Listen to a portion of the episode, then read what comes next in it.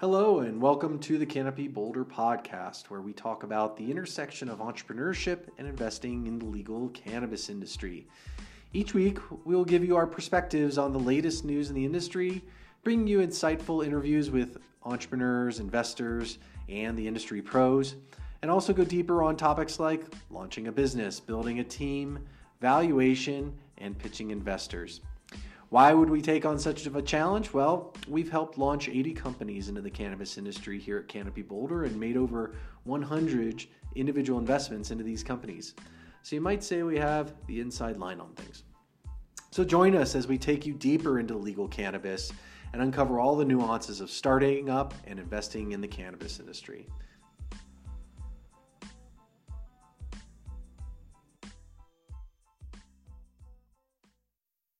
Hello, everyone. Welcome to the Canopy Boulder podcast. I'm Celia Daly, Marketing Manager here at Canopy Boulder. And today we're talking about the laws around cannabis, in particular in regards to trademarks. We have James Marion with us, who is a trademark cannabis legal expert.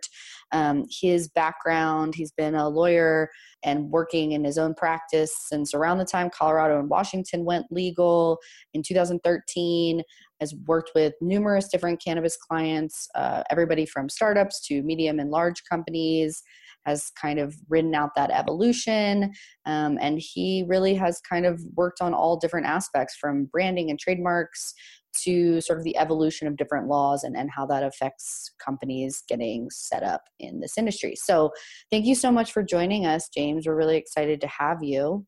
Yeah, pleasure to be here. Good to be talking with you, Celia. Awesome. Okay, so I think let's just start with kind of the basics, since we're talking about trademark law. Why do we need a trademark? Why are we even talking about this? Why is this important? Right. So, I mean, you can look at this from kind of maybe a more interesting perspective, and that's the branding perspective. When we kind of get into the trenches with the legality of things and trademark, people's eyes tend to gloss over. But if you look at this from kind of an overall brand perspective, you're looking at maybe three big bullet points here. And those are raising money, making money, and saving money. Raising money, obviously, investors will be looking for a secure IP portfolio when they're checking out new companies. Making money, you need a brand that's both, has a comprehensive brand strategy where you're able to look at a brand, look at a company, and say, okay, this is what they're all about, this is what they're selling, and able to identify them kind of off the bat and know you're getting quality for that brand. And it's a way you can stand out in a crowded market, which is something we're seeing, increasingly these days in cannabis. A lot of similar brands, a lot of similar ideas, and who's going to rise to the top. And so that's your making money component. And then when it comes to saving money, you want to make sure your brand portfolio, your trademark portfolio, is in order to avoid any conflicts with other brands down the road, costly litigation, a dilution of your brand that leads to, a lack of business, essentially. So those are kind of the big three. But basically, your brand is what faces consumers, and it's what, brings money to your company. Yeah, that's great. I know branding is really important in this industry in particular. Have you seen that at all? Yeah, I mean, I think you can point to, industry leaders in cannabis and say, okay, I recognize what they're doing. I know exactly what they sell, and I see their recognizable logo, trademark, brand at, every conference convention I go to. It's something you might not even need to know the name of the brand, but you recognize their image and their packaging and their overall look and feel and vibe that they're giving out. I think you can point to some of the successes in licensing across state lines. Someone like Kiva or Dixie Elixirs or these brands that you see, in multiple state markets. Okay, so we know trademarks are important, right?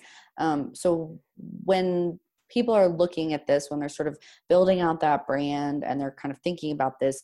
What are some of the things that they should be thinking about, and what makes a trademark strong, right? What makes brand strong? Sure. Okay. So yeah, I mean, here's where you start to kind of get into the weeds, and if people's eyes do start to gloss over, that's fine. This stuff gets complicated, and you know, it's something you want to discuss with an attorney, and it's why we have jobs, and you know, are willing to kind of parse the semantics of what makes a trademark strong, what makes a trademark conflict with another trademark, et cetera, et cetera.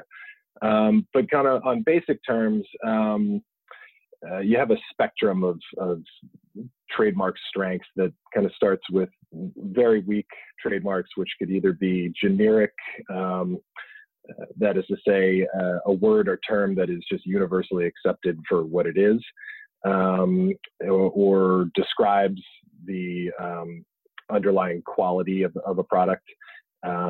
And so that's at one end, that's at the weak end. And then at the stronger end, you have either novel or arbitrary marks that are you know, we'll get to this, but are going to be a lot stronger because there's not much else there that's out there like them. And so it's hard to say that something called, you know, that goes by one of those trademarks is going to be indicating a source that's anything other than the company that produces them. Is probably the best way to put that. But so generic terms, if we frame it, you know, in the parlance of this space, it's going to be the words like cannabis, joint, you know, software, systems, edibles, anything that's just a basic term that, you know, everyone recognizes. So while trademarks can contain those terms, it's going to be very hard to go out there and create a brand called cannabis pre-rolls and expect to be able to protect that universally, because everyone's going to be out there using that. And, you know, while trademark does provide for creating proprietary value around certain terms over time, you also don't want to create a monopoly on terms that are you know, universally used. So those are the weakest. Descriptive terms as well, they have a little more of a chance than a generic term. So certain descriptive terms can gain proprietary value over time. It's what we call acquired distinctiveness, but generally are not particularly strong marks. And those descriptive marks can include something like a geographic descriptor. So let's say, you know, Humboldt County pre-rolls, that's a descriptive mark combined with a generic mark. So it's about as weak as it gets. But it can also just describe the underlying nature of the product you're putting out there. So let's say, Berkeley Patients Collective for a dispensary. You know, it's saying that you're a patients collective that's in Berkeley, California. You know, and presumably somebody else might want to open a patients collective in Berkeley, California, and there you can see how this, you know, is potentially something that you're not going to be able to lock down very easily because it should be usable for any party in that situation. So those are the bad ones. You unfortunately see a lot of descriptive marks across the board, not necessarily just in cannabis, but certainly in cannabis at this point. A lot of marks are at least in part descriptive. You know, geographic location is a big, you know, red flag. A lot of people come to my office with you know, their brand of ... or you know, some other description that's trying to get out there to the consumer what it is you do, and you know, that's an understandable tendency. It's just that when it comes to you know, long-term protection for a brand, that's it's generally kind of a losing formula, because at least at minimum to get to a position where you're protecting a mark like that and able to carve out, you know, some space where you could be, you know, Northern Humboldt something.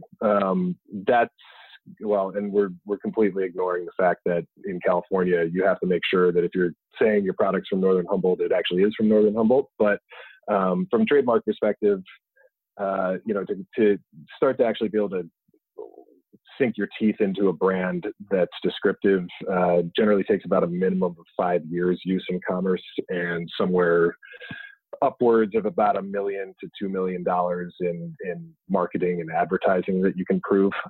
So it's a bit of a hurdle. For a startup company, that's a lot. And it also means that you're left relatively exposed for that first 5 years, and or just having to be incredibly aggressive with your enforcement of a mark that's descriptive. So generally, if we can avoid that, we will. So that leaves us with what's actually a good mark. This is, where we hope people are getting to this point before they start to, really roll out their brand and consider their marketing and advertising material. What you really are looking for is something that's distinctive, and even novel, words that are entirely created out of thin air, or at least to the general public would be interpreted as being made up out of thin air. And so that's your Googles, although I think Google actually comes from an actual word. But Exxon would be another example of that. Within cannabis, I think you could probably look at a Kiva or something along those lines, where it's like nobody really understands what that means outside of the context of the product it's on. And so those are your strongest marks. You can also have what's called an arbitrary mark. Probably the best example being something like Apple computers, which everybody knows what an apple is. That's descriptive if you're talking about fruit, but it's arbitrary in the context of computer hardware. And so that is a pretty strong mark, and that's something else that's worth looking at when you're considering branding and trademarks. Is what is your product? Is it am I Part of what you're dealing with is in the actual brand itself and what consumers read on a package or see on a website. But then what is your product? What does your trademark mean in relation to the underlying product or service that you're providing? And if there's a disconnect there, you can actually create a lot stronger proprietary value by having kind of a, either a play on words or a an arbitrary relationship between the trademark and the product you're selling. Yeah. I think anyone who's been to a cannabis trade show has seen this, right? I mean, everything's green or, has all these sort of common words in it, and it's definitely hard to stand out. So I think that's great advice. So I think what I'm taking, when we're thinking about what we're trying to avoid, maybe when we're building our brand, we're trademarking is, terms like green and cannabis and, ganja, those kinds of words that we see a lot. Do you have, anything else that we should be sort of thinking about when we're developing this on things to avoid? You hit it on the nose there. The cannabis space is kind of like a minefield of how not to's when it comes to trademark, and it's hard for me to compare this to any other industry, just because I at least haven't experienced the birth of a new industry like cannabis, and I don't think people get to very often. So you kind of see the entire evolution as tons of companies pour into a space. Lots of similar ideas, lots of similar branding. And then, over time, if you look at a more mature industry that's been around for a century or half a century, you'll see things start to filter out and kind of settle into place as to what works and what doesn't. Here we're seeing it all happen, in the blink of an eye. So it's kind of an interesting petri dish from a legal standpoint, and a trademark standpoint. But the common culprits are anything green, anything canna kind, vapor, Green Cross is one that's all over the place, as far as a visual symbol. And you've seen, I think, just in the last 2 to 3 to 4 years, a definite trend towards sophistication where, people are coming into the space and with a little more marketing background and realizing that, that kind of basic level of descriptive or kind of tried and true terminology is not going to help you stand out in the crowd. And so you're starting to see, better branding and more comprehensive branding, I think, on the whole within the space. But, you still get people who, have been calling what they do by a certain name for several years, even predating legalization. And they love it and they don't want to change it necessarily. So, you have to, I think, take a step back every once in a while and say, what is holding on to this name mean for me versus what it means for, the success of my company and my product. And is there a way to maybe tweak this so that it's a little more distinctive over time? But still conveys, the character of the product that I'm trying to put out there. Yeah, sure. That makes a lot of sense. I think that's great advice. So, all right. So we know kind of what makes a strong trademark and brand. How does that begin? Right. So like, what's that process look like? Let's say you've kind of figured out what it is. Can you talk to us a little bit about what the sort of legal actions are, I guess, in order to kind of protect that? Sure. Yeah, so trademark, I think something that not everyone knows, when they first contact a trademark attorney or start, strategizing protection for their portfolio, is that trademark doesn't require any kind of formal registration with the state or, federal office to maintain proprietary value. The ownership and the rights associated with trademark are established by seniority of use in commerce. So that basically means that as long as you've been using it on the product, that you're associating it with, and you can prove that, and you can prove that you've been doing it longer than somebody else who is, either sharing the same territory that you are or, coming into your territory from somewhere else, then you're the one who's going to be able to enforce that trademark against the junior. That said, what you really want to do is be able to register a trademark either prior to use or if you have already been using it in commerce, then as soon as possible to establish the statutory rights that come with a federal registration or state registration. And this all kind of comes back to the possibility of having to enforce your trademark against somebody else or to defend your trademark against somebody who might be coming after you, claiming that you're infringing their trademark.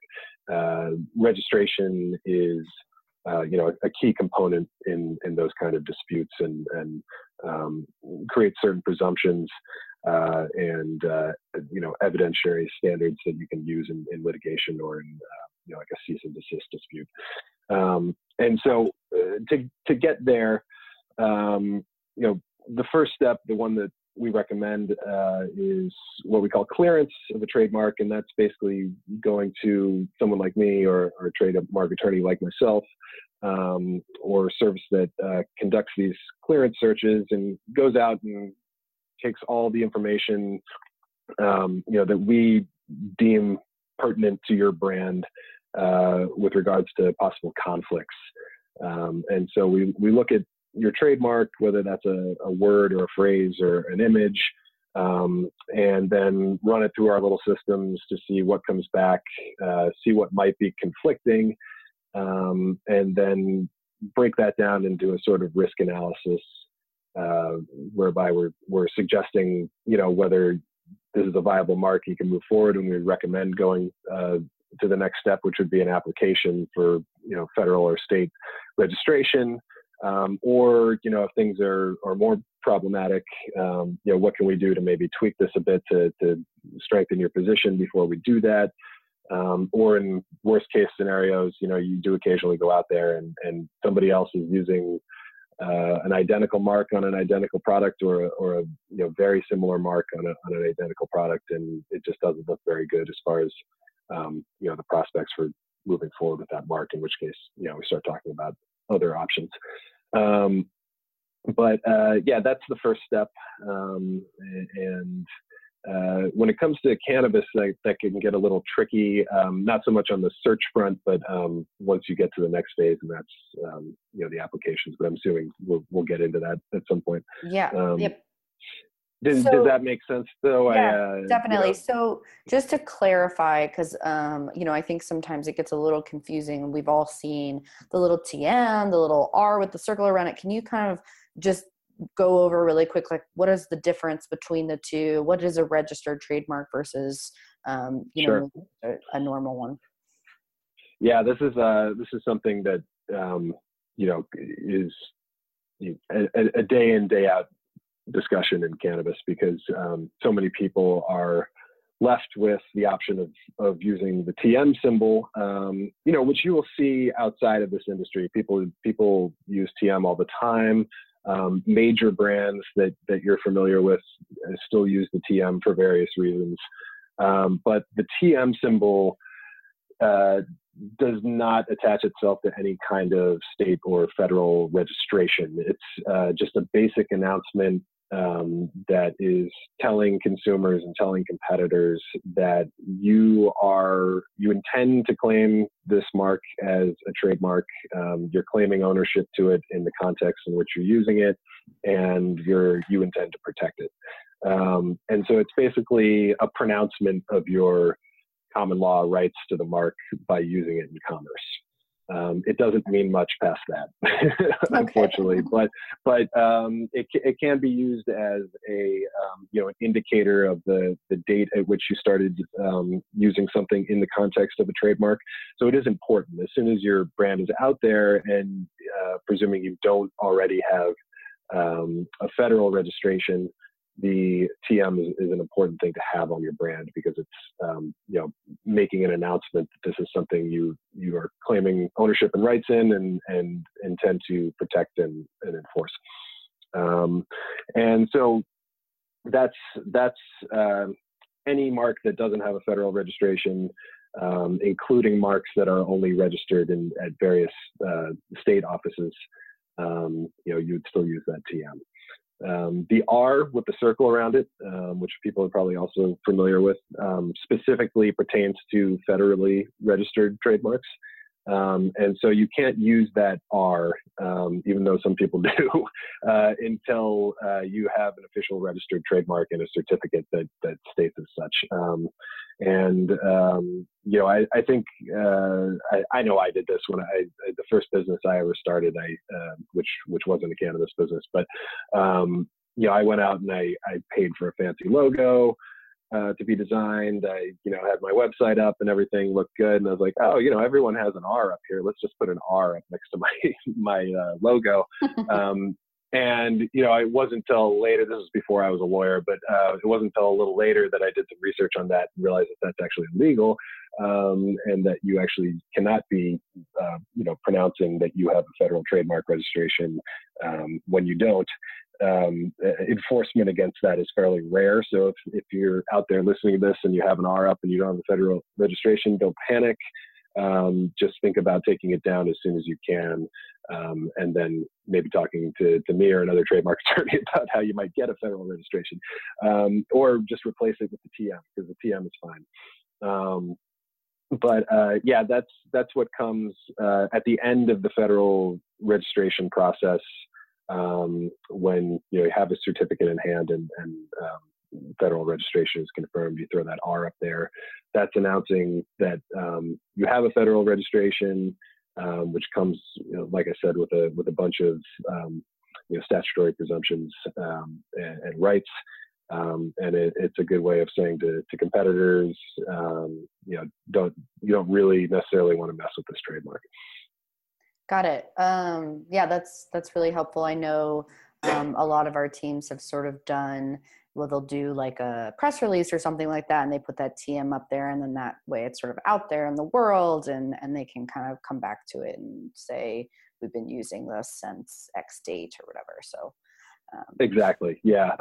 You know, I mean, you can even go so far as to be really diligent about it. And as soon as you've got a, you know, a website or a product launch in a store, or, you know, even a purchase order that, or an invoice or something like that, that contains the trademark, in the context of the product that you're trying to protect, you know, take a screenshot, take a photo, and you know, date stamp it. And keep that in your file somewhere, just so you have that proof to go back to if anything comes up down the road and there's some sort of conflict where you need to you know, pronounce your seniority within context of a certain mark. Yeah. Okay, great. So let's jump into kind of what's different about cannabis. I mean, obviously cannabis is a federally illegal industry. So how does that impact cannabis businesses' ability to register their trademarks and set that up? Sure. Yeah, it's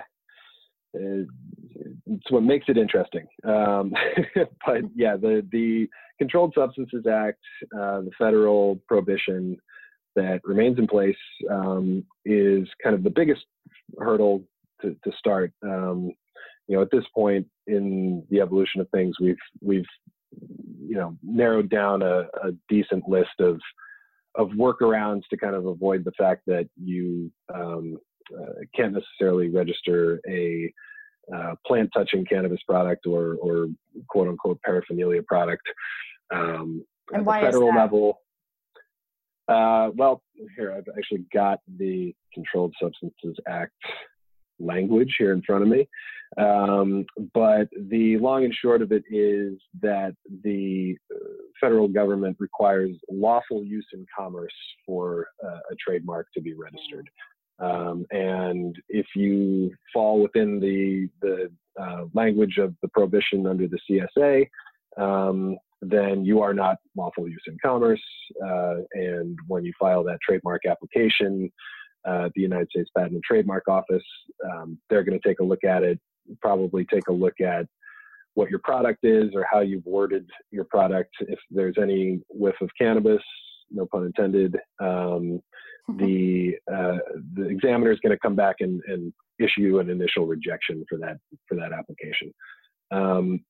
And so the CSA, and quoting here, prohibits, among other things, manufacturing, distributing, dispensing, or possessing certain controlled substances, including marijuana and marijuana-based preparations. In addition, the CSA makes it unlawful to sell, offer for sale, or use any facility of interstate commerce to transport drug paraphernalia, i.e. any equipment, product, or material of any kind which is primarily intended or designed for use in manufacturing, compounding, converting, concealing, producing, processing, preparing, injecting, ingesting, inhaling, or otherwise introducing into the human body a controlled substance, possession of which is unlawful under the Controlled Substances Act. So right. that mouthful is what they look at when they examine a trademark, and specifically what the underlying product that's attached to that trademark is going to be.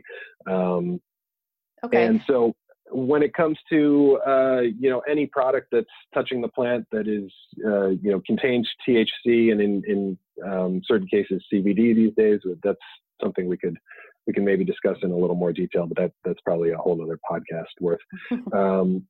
But yeah, anything that's you know, contains cannabis, is directly intended for the ingestion of cannabis, and that's where you kind of fall into that paraphernalia designation.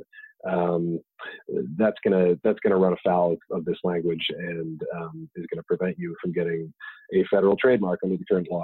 So you know, fortunately the USPTO tends to work on, you know, kind of a semantic level when it comes to these things, and the way the process works is you know, you're offering a a specimen of use to the USPTO when you file for registration. So they're going to look at what you're doing and the way you explain it and the way you are carving out the certain protections for your trademark, and take that at face value. They're going to do some inspection of the use in commerce. So you can't really fake it, so to say, but it's possible that you could be selling something that avoids all the pitfalls of involvement with cannabis, and still be related to it in some way, shape, or form, and potentially get a trademark that way. Kind of the ancillary path, which a lot of companies in the space have taken, which may have you kind of clear of the bar from the get-go, depending on what your product is. But yeah, it kind of depends on how you present yourself, what your product is, and whether you have any alternative products that might be a secondary option to look at by way of trying to get your trademark registered. Got it. So it sounds like for a lot of cannabis companies out there, one, I think probably talk to a lawyer. Two, make sure you're putting that trademark up on things so that, kind of when this changes, you're sort of set up to go ahead and get registered. Yeah. Yeah. Okay. And there's a lot of kind of involved strategy here. I think different lawyers look at it different ways, and different, business owners are going to look at it different ways, kind of dependent on tolerance for risk and, your legal budget. There are ways to at least pursue the federal option and try to hold out some protection at that level, for the short run, anticipating that there might be some change in the law. Awesome. Okay. Well, thank you so much for joining us. And I want to make sure that people sort of know how to get in touch with you. Where are you located? Sure. I'm in the Bay Area. I'm in San Francisco proper. Okay. And I service clients throughout the state, but also, throughout the country. Okay. Best way to get in touch with me, you can always check me out on my website. It's www.marion, M-A-R-I-O-N, E-S-Q as in Esquire.com. So marionesq.com. Also on Twitter at marionesq. Those are probably the best ways to do it. Facebook as well. Okay. I will link to that in the description. Oh, great. Thanks. Yeah. And I'll just say that, I spouted out a lot in a brief period of time today, which really just kind of covers the basics of these things. So always feel free to just reach out and get in touch if you have any questions. Always happy to kind of field general trademark questions with potential clients and look at your situation. All right. Well, thanks for having me. Yeah. Thank you so much for joining us. We really appreciate your insight. And hopefully that's helpful to our listeners who are thinking about setting up their brand and their trademark. So we appreciate it.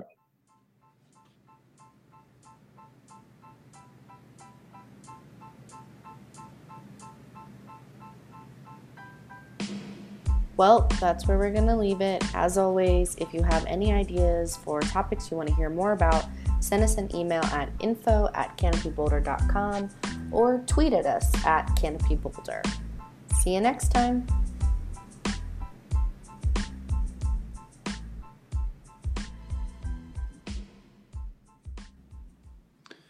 Now for the disclaimers. Please do not take any information from the Canopy Boulder podcast or its guests as investment advice. Be sure to contact your licensed financial advisor before making any investment decisions. So thank you for listening, and please join us for another Canopy Boulder podcast episode coming to you soon.